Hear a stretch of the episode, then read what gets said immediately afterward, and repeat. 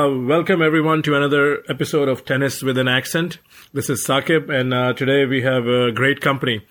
Australian legend Mark Woodforde joining us from Seoul, Korea. Welcome, Mark. How are you?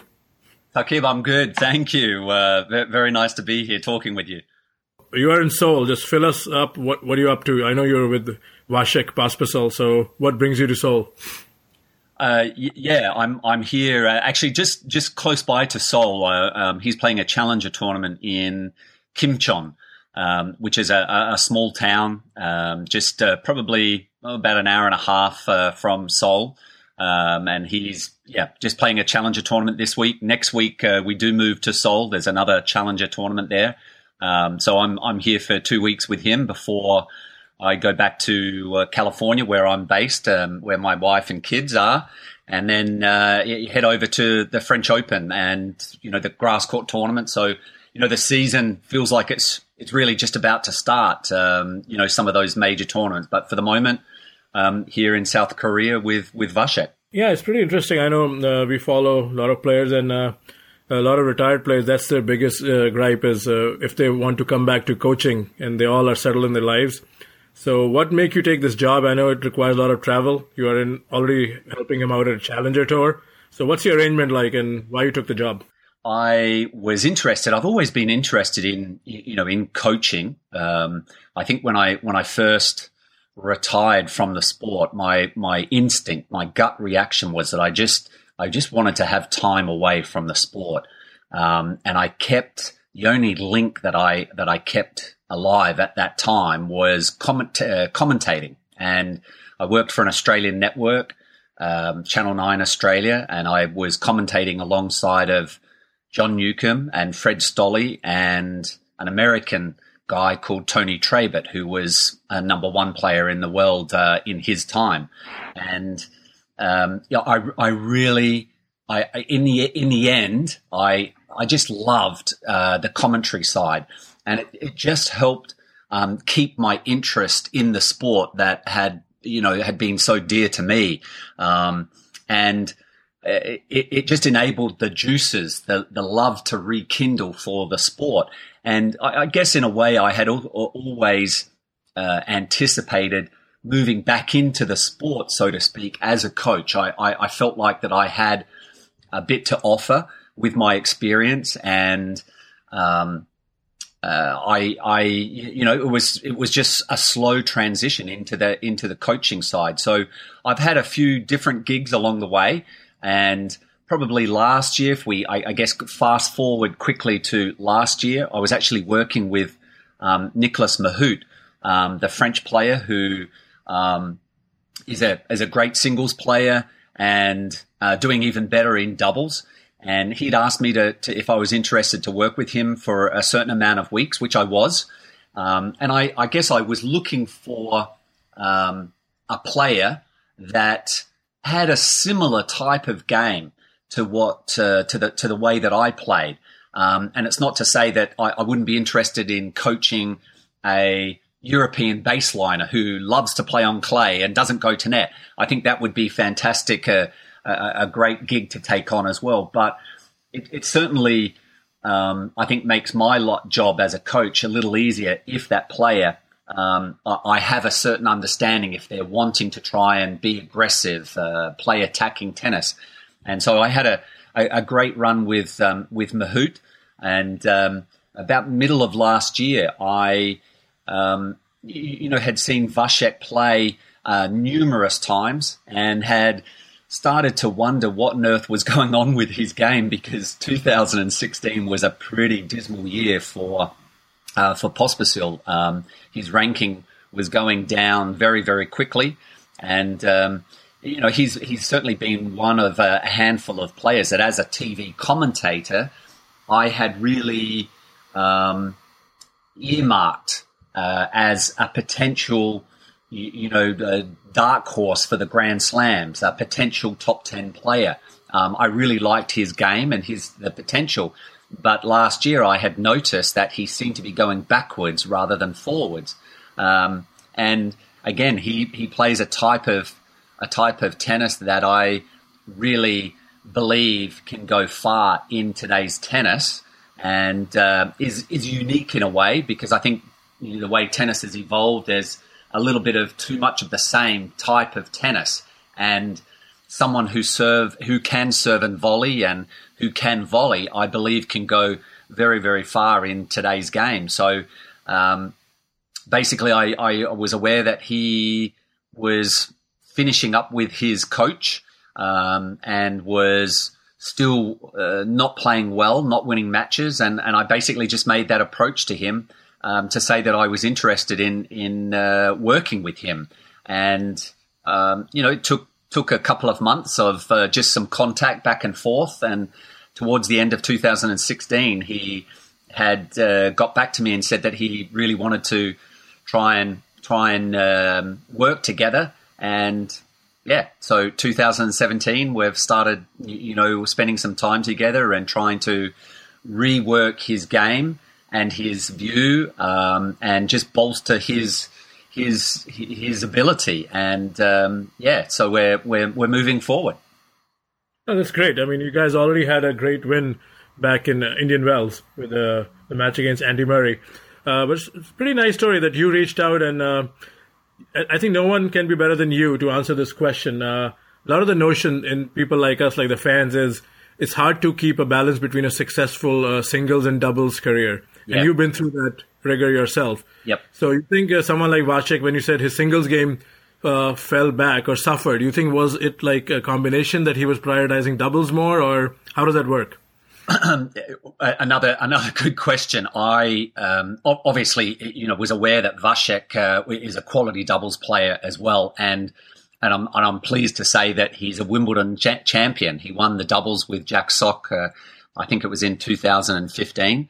Um, and, and, he's he's performed very well on the doubles court, and that's that was something that I I believe he was attracted to me with. That he, he was aware that I balanced the singles and doubles um, side, um, I'd like to believe very well. Todd and myself, we were both top 20 singles players and um, you, you, know had a had a, a, extremely successful doubles career so um, I uh, you, you, know looking back and having having subsequent discussions with Vasek I, I, I, don't I don't believe that he had prioritized doubles and that was something that I just affirmed with him that never at any stage with uh, with myself was I prioritizing doubles. Um, Todd and I certainly every week we turned up at a tournament and any Grand Slam with the idea that we were going to perform uh, to our best in singles first, and the doubles was actually quite secondary for us. Um, it's just the way that it, it, turned out and happened, I guess, quite frequently is that um, the doubles results shone so bright for us that there was a tendency at times to people, fans, or even other players to forget that we actually did okay in the singles court. So I, I really tried to promote that to to Vasek that if he was turning to me to help him with his doubles, that I wasn't going to actually take the role with him. Um, that if he was coming to me and please help me with my singles career and my game uh, to rejuvenate it, to reboot it, and then also help me with my doubles. That was what was appealing, and uh, um, so we we really went, you know, started working on that. Um, I've seen him play a whole lot more on the singles court than the doubles. I think doubles again is secondary to a lot of players um, that playing that are playing singles and doubles. Um, it helps the doubles, playing a lot of doubles helps develop a good singles career. Playing a lot of singles help can help um, you, you, become a, a, very good doubles player. So I've just encouraged him to try and keep playing as many doubles tournaments as possible. Um, uh, and and we're going to keep working on his singles career. It's just unfortunate this year um, already that he, he had an agreement to play with Radek Stepanek, um, and uh, Stepanek has sub- subsequently uh, been off the tour since the early part of the year. He just recently underwent a back operation and is out for a number of months. So they haven't. He ha- Vasek hasn't played a whole lot of doubles this year, unfortunately. And given that we're playing at the moment a few challenger tournaments, it doesn't really benefit him to play doubles at these tournaments because it it doesn't, even if he wins the tournament, it doesn't really help his ranking at all. Um, and it would only be a matter of just, you, know, if he was uh, desiring some extra matches. So um, I know that a lot of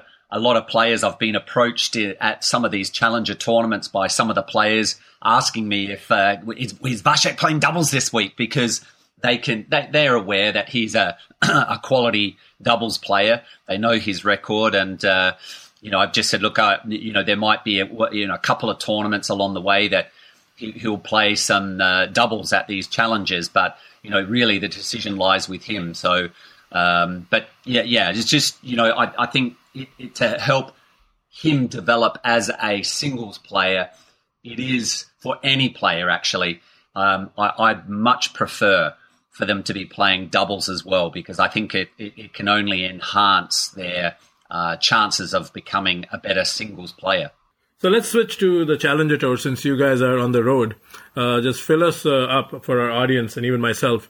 How do you guys pick uh, the schedule, like what challenger to play? Because right now, if I'm not mistaken, there are three challenges going on in different parts of the world. I think States, Europe, and then uh, in Asia. So how do you guys go about the scheduling for challengers? Yeah, well, um, you know, for for ideally, you, know, Vasek's um, Vasek for a number of years before I started working with him. So even if you go back to 2013, 2014, and 2015, I mean, he was he was ranked inside the top 50 in singles um, and playing the, the tour level tournaments, you know, full time.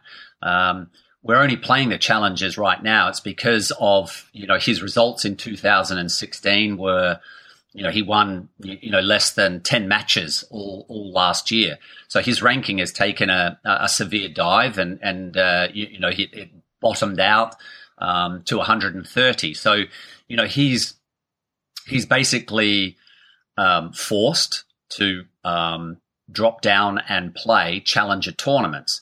Um, he could choose to go and play qualifying at some tour events. Um, but it's my belief that, you know, playing qualifying at some of the bigger tournaments when you're trying to work on your game, you're trying to build confidence.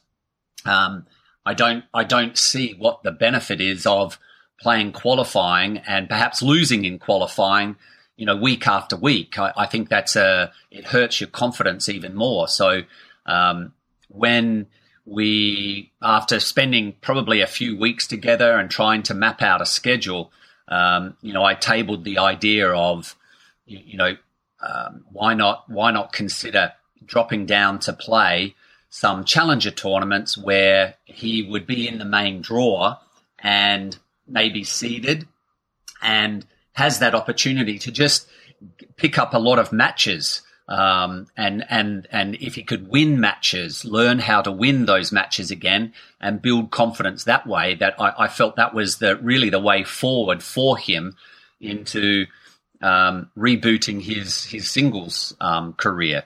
Um, and as as you said, there's there are a lot of opportunities that the the tour these days. There, there's so many uh, tournaments, level of tournaments that a, a player can choose from. Um, so we, you know, basically sat down and and just worked out. Um, does you know does Vasek want to? You know, I asked him, do you want to play on clay? Um, you, you, know, what what surf, surface um, benefits your game most? What are you more comfortable on? Um, and and he responded that um, you know he he felt if he's after to if he if the goal is to play more matches and to win as many matches right now, um, it might be best to play on hard courts. Um, in Asia, he has a, he has a history of, of doing well um, in in Asia on hard courts, and uh, um, so rather than play in the US um, on some of the clay courts that they have there, which is green clay, um, he he wasn't actually entertaining that. He doesn't mind playing on European clay, but again, he didn't want to. Um, that would only be about amount to four or five weeks, and he didn't want to. We didn't have time actually to do a, a pre-season on clay um, to work on his game for those clay court tournaments. So I guess it it really was just knocking down the numbers. Um, and you, know, just I guess logically working it out that the best option for him was to come to Asia for three to four weeks and um, play on a surface that he loves and um, you know hopefully win matches. So he got off to a good start in Taiwan, making the semi-finals. Um, this week he's still alive, and hopefully will go deep into the tournament. And uh, you know next week in Seoul, possibly the week after in Busan. So it really is just a um, a path at the moment that perhaps he's not, you know, I'm sure Vasek wishes and desires to be playing the, the ATP Tour events, but it's just reality says his ranking is not high enough at the moment for him to play those tournaments. So um, the, the reason that we're here playing challenger tournaments in Asia. We wish him the best, and hopefully, you know, we start seeing him back in main draws. Uh, now let's switch, you know, to your illustrious career. Uh, there's a very typical question I ask everyone who comes on our podcast. Uh, coming from Australia, you have great history uh, for the game there. So, what was your background? How did you get into tennis uh, as a, as, a, kid? Um, I got into tennis. Um, I was my my whole family played tennis. Uh, my dad was a he had a a job, a full time job, but he was um, the he looked after a tennis club. Um, he was basically the captain uh, of of the tennis club, the president of the committee, and um, so on the weekends um, to pick up a little extra money, he did. He, he was coaching, and uh, so I, you know, as far back as I can remember, you know, on in uh, the, on the weekend, on Saturday mornings, I, I would be down at the tennis courts, um, taking a tennis lesson with my dad. Um, Saturday afternoons, I would be playing competition um, uh, at the club, and then on Sundays he did private lessons and and so it was really the the, the weekend was the time that I could get to spend with my father um, given that he was working during the the week. Um, and I didn't get to see him a whole lot. So the weekends that was what I gravitated towards. And um, my mum played tennis on the weekends. Uh, I've got two older sisters who also played a lot of tennis so it was really like a family atmosphere a family outing to go down to the tennis club um, in Adelaide, where I'm from, and you know, just just really socialize with other families who were keen on tennis. Um, so I have a, a, lot of pleasant, fun memories of a of a youngster. Um, you know, just the weekends being outside and being with my mates and playing tennis and having lessons with my dad, um, and that just gradually grew into. Uh, as I got older, um, I, I entered some tournaments. So on school holidays, I was off playing tournaments uh, whenever I could. Um, still coached by my father, and um, in the end, I guess uh, you know I was still at school. Um, and it, you, you, know, I think it's a fine line, and it's, you know, I, I kind of laugh now or, or smile to myself because I'm, I'm perhaps in that same position with my wife. Um, you know, we, we've got two daughters, um, both play a little bit of tennis. Um, and we're just encouraging them to play play for fun. Um, you know, you don't have to be a, a, tennis professional by any means, but just to be able to go out and hit some tennis balls is what we'd be keen for them to do. Um, and I, am of the opinion that I, I'd rather be a father to my daughters. I don't want to be their tennis coach because I think it it, it straddles a very fine line. Um, and if I'm their tennis coach, then it's hard to be their father and vice versa. So I, I kind of look back at the, the, the way that my dad, um, was trying his best to be my tennis coach and still be my father and have to, you know, discipline me when, when uh, it was needed. And, um, it, it just got to a stage, I think that I realized and perhaps he realized, I know my mother realized that it was best that it got just got to a stage that it was time to actually move on from my dad being my tennis coach.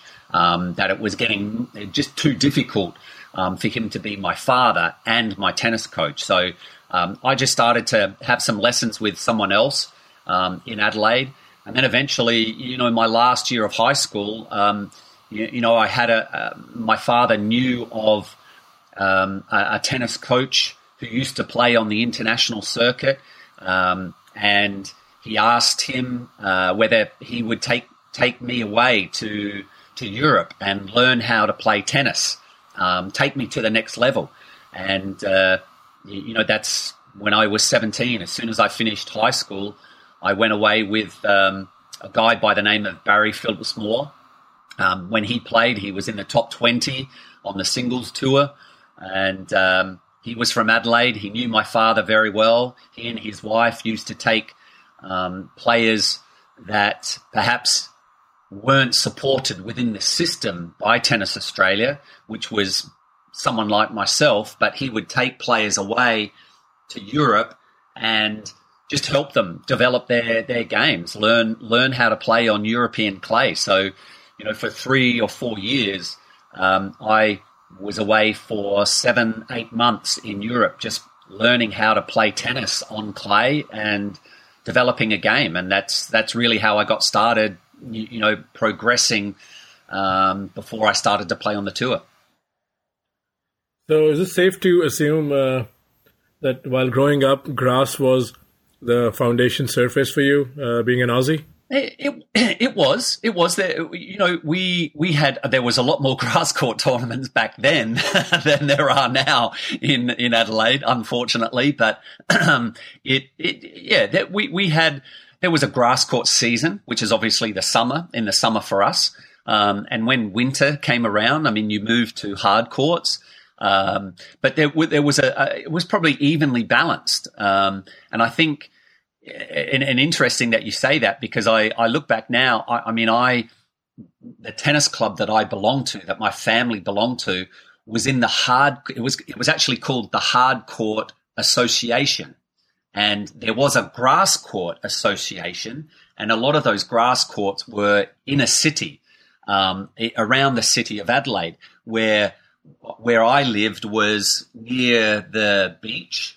um, and it was it was just known as the Hard Court Association, um, and there was about five or six um, associations like that in Adelaide, in and around Adelaide. But it was only when uh, you know at certain times of the year that you know those other tournaments were played on the grass. So you know I, I, I really did grow up on hard courts, but I mean you you just you just played on grass as well, and uh, you know so I had I obviously had that fascination um, with with grass very early on, and of course, when you, you, you know back back in Australia, I mean, we do have a great heritage with grass courts, and you know, when Wimbledon came around, um, I, I mean, I my parents used to allow me to stay up very late to watch Wimbledon. I mean, Wimbledon was has always been promoted to me from a, a very early age that that was the tournament to play in. Um, you were, if you ever got the chance to play at Wimbledon on grass, you were considered to be a pretty good tennis player. Um, and if you were able to win a Wimbledon title, well, when wow, that was it. So, um, you, you, know, grass and Wimbledon has has been in my psyche for a very very long time. That clears one notion because I always wondered. Uh, being in India, you know, we followed the sport like crazy. And uh, I wondered, your generation, you and maybe another player like Darren Cahill, was there any resentment when you uh, when Australian Open uh, decided to switch from Kooyong to the Flinders Park hard courts? I thought Aussies probably would think grass was the best chance to uh, win a major. Yeah, well, yeah, two, two, majors really, because uh, uh, um, you know with Wimbledon um, still on the grass and, and the Australian Open being played at Kooyong on the grass. Um, I, you, you, know, I wasn't, um, and I was a part of that that era or that generation, along with Darren Cahill um, and and a number of others, that we participated in the transition and I, and I guess even the selection of a of a different surface. Um, so uh, I, I guess I mean without going into too great a detail, I mean the basic philosophy was that you know tennis was evolving um, and if tennis in Australia wanted to move forward with the times, um, it was a decision was made that we we needed to really move away from grass. Um, that we had to be uh, had to be aware that a lot of other tournaments, um, apart from the Australian Summer Circuit and apart from Wimbledon, were played on other surfaces and slower courts. And, you, you know, so the bulk of, a, of the tennis year was not played on grass. Um, so we needed to develop players that could actually play on slower surfaces instead of the faster, low bouncing courts uh, like at the Australian Open and Wimbledon. Um, so, you know, and, and, again, that that was my philosophy when I went away to Europe. My coach was, you, you know, always um, uh, passing on that knowledge of you will never lose your ability to play on grass, but you need to build uh, the ability to play on clay courts or the ability to play on slower hard courts for you to be a better player all round. Um, and and so uh, whilst whilst you know now um, certainly in Australia we develop very different players from the time that I grew up in. Um, and I, there are moments that I look back and I, I, I wish, even when I've coached uh, some younger Australians, uh, I've been, you know, the captain of the Junior Davis Cup team a number of years. Um, and I look at these young players, 15, 16 years of age, and they're constantly staying on the baseline and, uh, you know, they struggle to transition from the baseline to the net. And I shake my head saying, what, what is going on? You're Australian. You should be able to volley. You should know that, that, uh, you know, that's, that's the place to win from is, is up at net. But, um, you know, it's, it's, you know, it's just like different surfaces. You have to have different players, um, with different games. And, um, yeah, that's, that's just the way it is now. Okay, let's talk some more Wimbledon. Uh, uh, my first memory of Mark Woodforde, because I was a, such a tennis geek, is a match I remember from 1988 against Lendl. I didn't watch that match because in India we only used to get semis and finals live on TV. Uh-huh. So I saw that in news highlights. Yes. I think it's fourth round, 10-8 in the fifth. Uh, what do you recall of that match, and was that the match that gave you belief that you could compete with the big boys? Mm.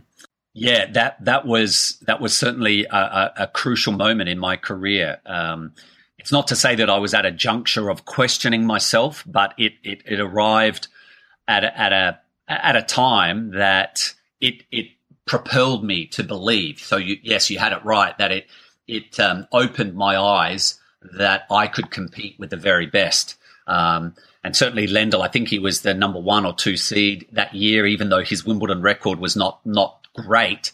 Um, but it just the atmosphere, you know, just to to walk onto the court with Ivan Lendl on court number one um, to a packed crowd. Um, that the noise to me was deafening.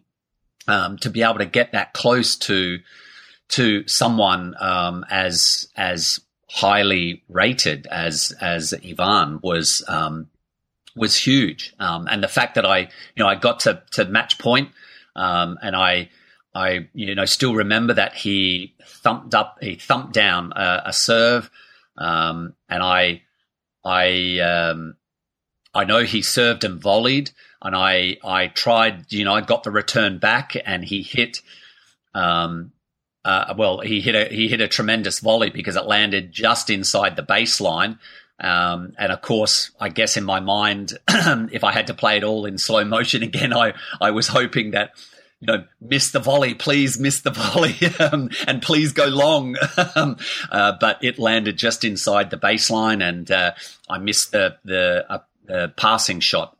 Um, but um, you know, it's not to say that the match ended there. I mean, I still, I still, you know, um, you know, tried to compete, but uh, in the end, it, it didn't uh, didn't come my way. But I, I, certainly, at the end of the tournament, uh, felt like that that just it, yeah it gave me the belief. And and uh, you know it helps when you've got good people around you. So i was still working with barry phillips moore um, at the time. He was still my coach. And and uh, you know to be able to put it into perspective of even though i lost the match it was a victory. Um, there, there were there were victories in many ways for me. Um, the the scoreboard obviously showed that I, I came into second place, but there were there was much more um, to it than that. So I was able to um, later that year, as well as in 1989, is when you know my singles started to really uh, bubble and uh, started to post significant results. But um, um, yeah, that that was that was certainly um, a crucial a crucial a vital match for me in my singles career. And uh, again, let's stick with Lendl for one more question. What do you recall uh, playing him, uh, his style? Because when I was reading, uh, he was seen as one of the guys who introduced, you know, fitness levels and you know training, uh, power tennis compared to John McEnroe. And then since then, tennis has become more physical. So could a guy like Lendl, how was he compared to guys like today on tour who are playing? You know, I, um, he, he, certainly was a, a, guy that brought in that that um, mentality of being physically fit and physically strong, and and he thumped the ball uh, not only on his serve, uh, but from the forehand. Um, he certainly could give the backhand a bit of a a bit of a, a, crack, but it was it was the serve and the forehand, and then you looked up the other end, and it never looked like he was tired. Um, you, you, know, it uh, in extreme conditions, whether it was heat um, or the length of the match, um, he just he looks so strong still. Yeah, it it uh, and uh, you know along with the power game, um, I, I, think I think his type of game would stand up to today. I think I think there's a lot of players out out there today that probably lo- used Lendl as a benchmark, as a as a type of as a base, like like that's what I want to develop my game on. Um, it, it, certainly when I when I came off the court, um, it, it, it showed you know pr- probably a quality that it showed me was that under the immense pressure and the possibility of losing the match, he actually stepped up to the plate um, and uh, look, he served and volleyed and hit it and hit a good volley, and that was generally not uh, an area that he was comfortable playing. Um, you, you, know, he was more of a, a big serve, and he would wait for the return to come back, and then he'd hit a a, a big forehand afterwards. So he it showed me that the mental his mental side, the discipline that you know, it, it, was important for him right at that time, even though the fear of losing uh, was quite quite strong. He knew he had to play a serve and volley to um, to stay in the match. Um, so, uh, you, you, know, his he, he, was so strong mentally as well, very stubborn, um, and uh, you know, I, I, I think his type of game would would stand up to the challenge today. Now, does your generation, when you meet, you know, uh, players from your era. You guys ever wonder what you guys would have done if you had the same uh, string technology, which obviously has made all these rackets more potent than ever? or, is it, or is it a trade-off because in your era, courts were faster, so you don't you didn't did not need this kind of a lethal racket? You know, I'm I'm probably a, a little. Um, a little different. Where you know, maybe my my answer or my my view on that might be a little different from some other players simply, uh, and I, and I only say that is because I, I used a very unique racket. Um, my string pattern was, was very different. Um, and I guess, you know, players from my generation might, might think, well, yeah, he, that was, that was a, a really extreme, uh, tennis racket that he was using. So, um, you know, again, my coach was um, from a generation that was um, around when the double strung racket was brought into the sport, and and in fact, my coach was one of the one of the major players in that in that frame in that string pattern, and he. I, I kind of call him a racket technician or a racket whiz. Um, he had developed a, a, very crude version of that double strung racket. And that, that, was something that I was using. So basically, you know, my, the string was a lot thicker. I mean, I, I used a 1.6 millimeter string. Um, and my string pattern was 12 by 14. Um, so, you know, the main, an average string width today is like maybe 1.25 millimeter. And the string pattern is generally a um, 18 by 20. So you, you, know, mine mine had less strings, um, but it, it, created a lot of a lot of spin. Um, it ne- didn't sacrifice power, but it just created a lot more spin. And um, that to me translates as control. So, um, you know, today's, there's a lot of talk about the technology today, about the, the rackets. Um, helping the players when they're when they're sent out at end range that they're still able to control the ball. Um, the string is is is uh, they've made advancements in string um, and and how it's helped guys like Nadal uh, still hit with as much spin uh, when he's under a lot of pressure and off balance uh, at end range. Um, and I, I, you know, kind of feel like that, you know, the racket and the string that I was using uh, back when I was playing in the 90s um, did just that anyway. Let's talk about Todd Woodbridge. How did that partnership come along? I mean, one of the greatest doubles partnerships ever. Thank you. Um, uh, yeah, Todd, Todd and I, uh, we, um, Todd's five years younger than me. Um, so I um, was aware of Todd uh, when he was coming out of juniors. Um, obviously, I, I, I, you know, I'm sure it still happens now in Australia that you know the kind of the older or, or uh, the current generation they're aware of the younger generation coming up. Um, so I was aware of Todd, um, and we actually had the same agent. Um, and I c- could see that his results were starting to to build up um, uh, and and improve. And I guess just the, the timing, um, you know, it's it, it, it's it's yeah. I just really the timing of it was um, was, was a blessing, um, and and that that came about when I was finishing uh, up with John McEnroe. I'd, I'd, played about twelve months with with McEnroe, and uh, he had sat me down. Um, I think it was a tournament in Cincinnati, and he explained to me, we're kind of uh, apologizing that he didn't think that he, he couldn't see himself playing doubles every week.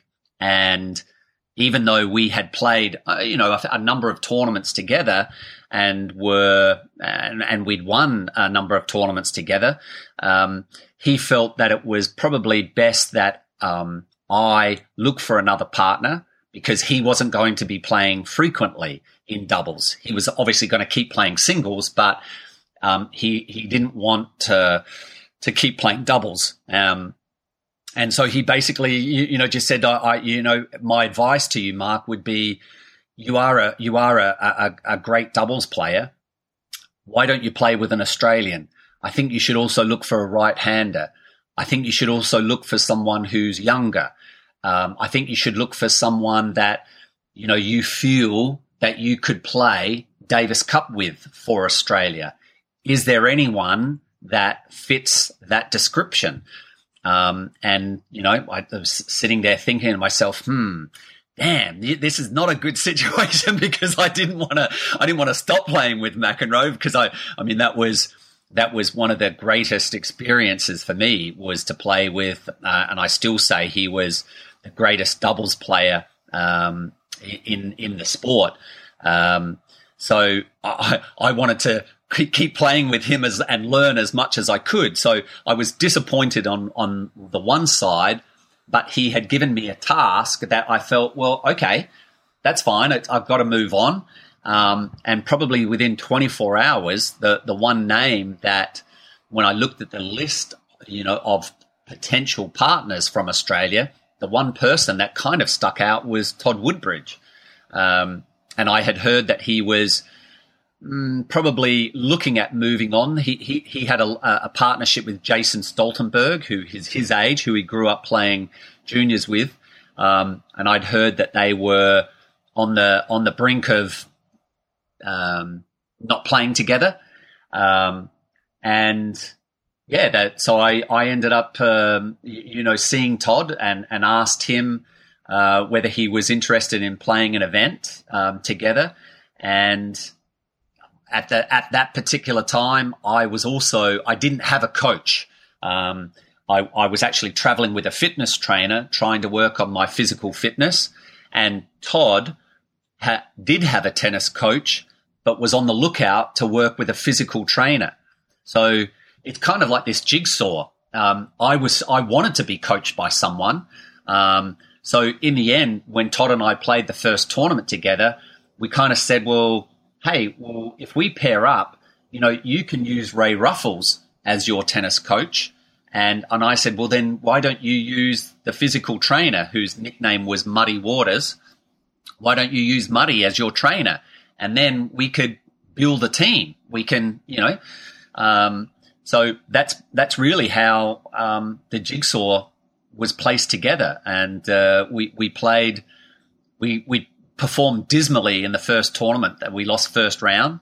Um, it was a shocking result, and uh, we, we, we at least we came off. And I, I laugh now because I think we laughed at the time when we came off the court because we were like, "Oh, we could do a lot better than that."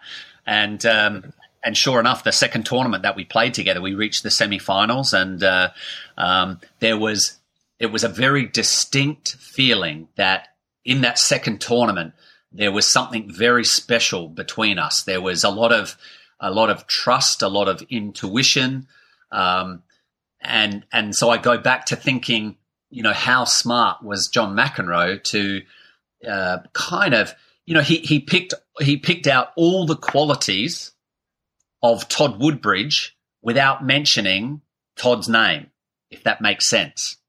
That's brilliant. so um, we we um, yeah we we we we continued on, and um, so that that was probably I think that was at the end of 1990.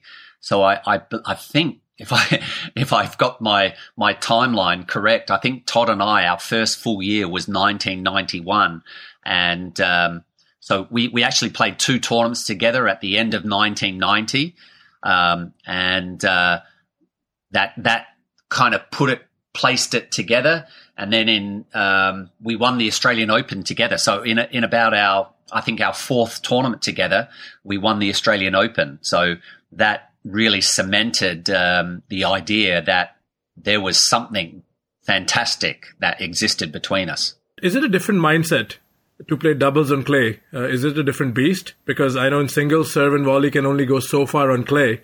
Yeah. How does that matter in doubles? Hmm that that was maybe I'm not the best one to answer because uh, uh, because that was a uh, I guess the the ultimate question um, that that really Todd and I uh, on the doubles court we struggled to find the answer for. Um, we, we, struggled to to win the French Open. Uh, it was really it was only in the last year that we secured the French Open to finally win all four majors. Um, and it's interesting because I I had actually assumed um, or probably presumed that the French Open would have been one of our first major tournaments that we would have won.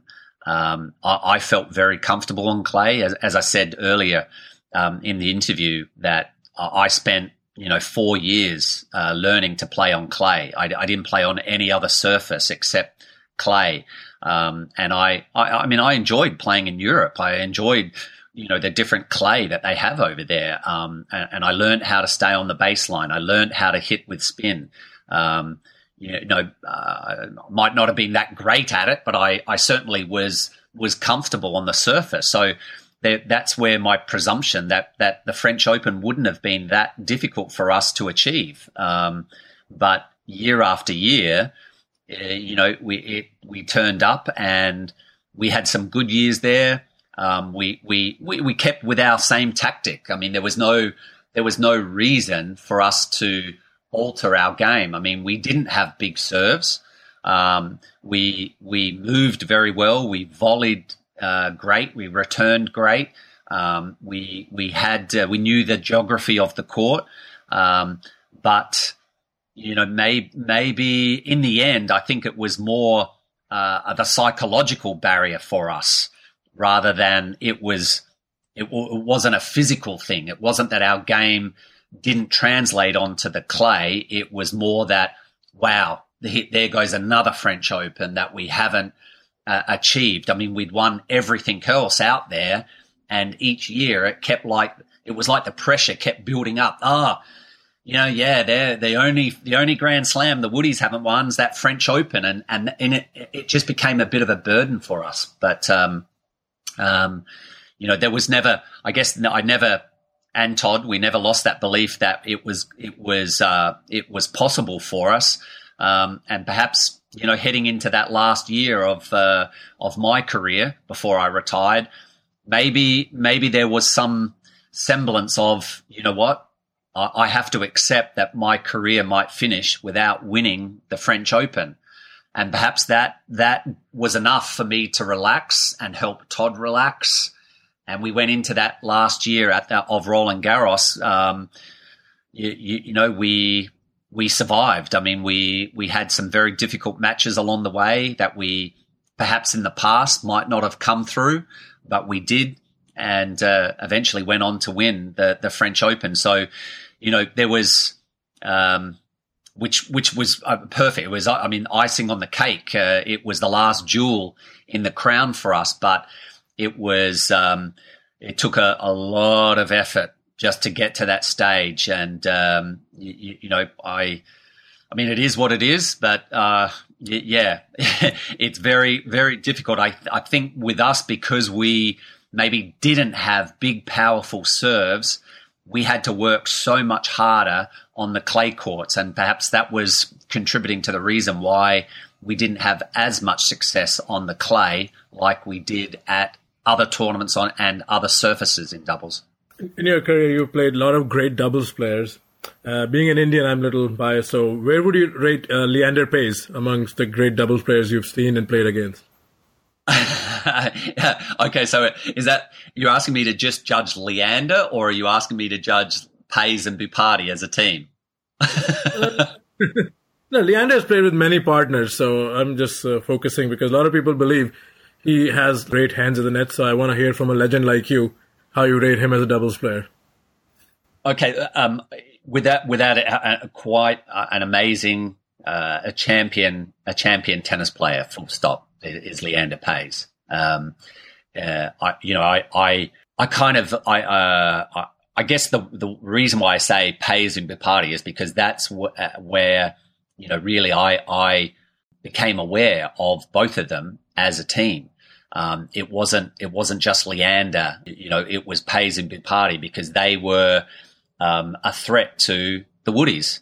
Um, we knew that they were, um, probably one team, one of one of maybe two um, that we had to be very very um, careful when we played. We we had to expect a lot from ourselves um, because we knew they had the ability as a team to play at our level, um, and so it was you know for me Leander you know to break break them down uh, you know Leander certainly had had a great presence on the court. Um, his confidence was was was big, um, great belief, and he was super quick around the baseline. Great reflexes, great volleys.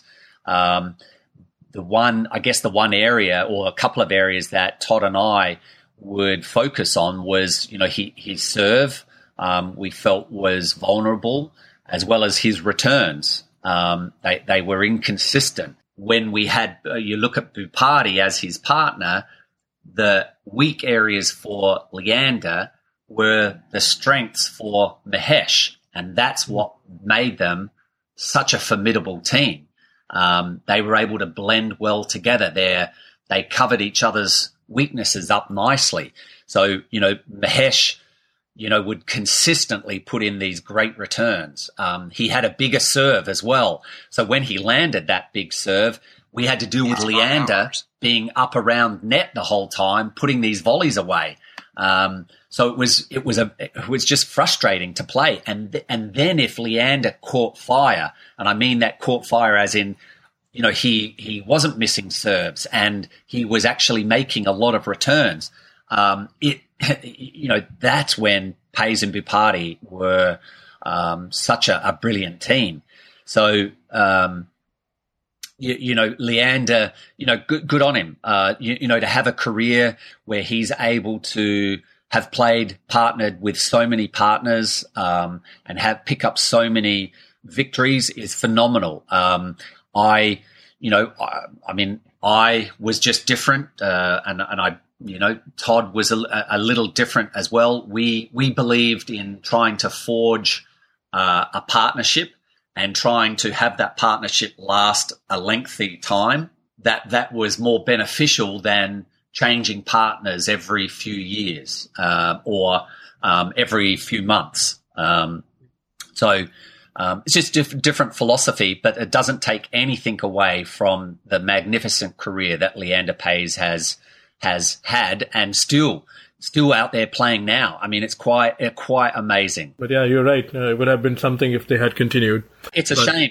It's a shame actually that they that they um, you, you know split up. Um, and, and I think that you know, uh, I mean, just taking it one step further, I think that's where doubles today, unfortunately, is has. Uh, uh, you know, maybe lost its allure because we don't have the, these great teams that have had longevity. Um, and Paes and Bhupathi were were certainly if they you know if they could have worked out their differences, I, I think they would have had you know many more successes. So in in one sense, maybe for for Todd and I, um, it was good that they didn't work out out their their differences because. we, we felt that, that when they played together, they were very, very difficult to play against. But when they played with different people, it was a different kettle of fish. So as we wrap this up, a couple more questions. I know you have uh, coaching responsibilities to carry on. Yeah. So how do you see the men's uh, landscape at the top? Uh, Federer's resurgent. You know, everybody has their take on his comeback. Nadal's dominating clay. Andy Murray and Djokovic still not up to the level. What do you see for the next few months uh, on French Open, leading up to French Open? I I um I don't uh, I uh, okay start start with Federer just phenomenal phenomenal that uh, you know the comeback after what six months out of the game last year to to step right back in and win uh, the Australian Open, Indian Wells, and Miami. Just phenomenal. Um, but the you know the door was ajar. Um, the the Djokovic had had dropped his um, level uh, or focus. Um, the same could be said with Murray. Um, and Nadal was also coming back from injury. So there was a great opportunity for Federer, um, and and he took it. Um, I, I personally, I don't see him winning the French Open. Um, I, I'm I'm strongly believe that if even though as great as what he is, it's impossible to um, win the French Open without playing any lead up clay court tournaments. Um, so I, I, I think there's some ele- there's some part of me that wants to say, you know, even though he has entered the French Open, I'm not sure that he will actually play. That's my opinion. I don't believe he will play the French Open. Um, and if he does, I, I, just don't see him being there in the the finals. You, you know, I think uh, you know you look at the other three um, as as um, you know great bet, uh, stronger chances of winning the French Open. Uh, you know, Nadal's back to, you know, on a surface, um, and and winning on the clay courts already. I think Andy Murray, you know, it's it's not unusual for him to, you know, to suffer some of the the, the losses on uh, the clay court events leading up to the French Open. But I think by the time Paris starts, I think he's going to be right there with a chance to to win the French Open. And I think in his career, he certainly end up with a French Open title. Um, and you've got Djokovic who is scratching, clawing to try and get back to that um, high level that he showed for years and years, um, where it just seemed like in those big matches, big moments, he was he was um, uh, superior than um, than you know the rest of the, the players out there. So I, I think exciting, exciting. You know, next you know a couple of months, and then uh, you know and then how quickly it just turns around. Uh, you know, you, the French Open finishes, and all the focus goes onto the grass, and uh, you know, I, I, I think then you've got Murray and Federer probably as the two standouts uh, come Wimbledon time. And we can conclude this interview with your comment on the Aussie Twin Towers, I like to call them.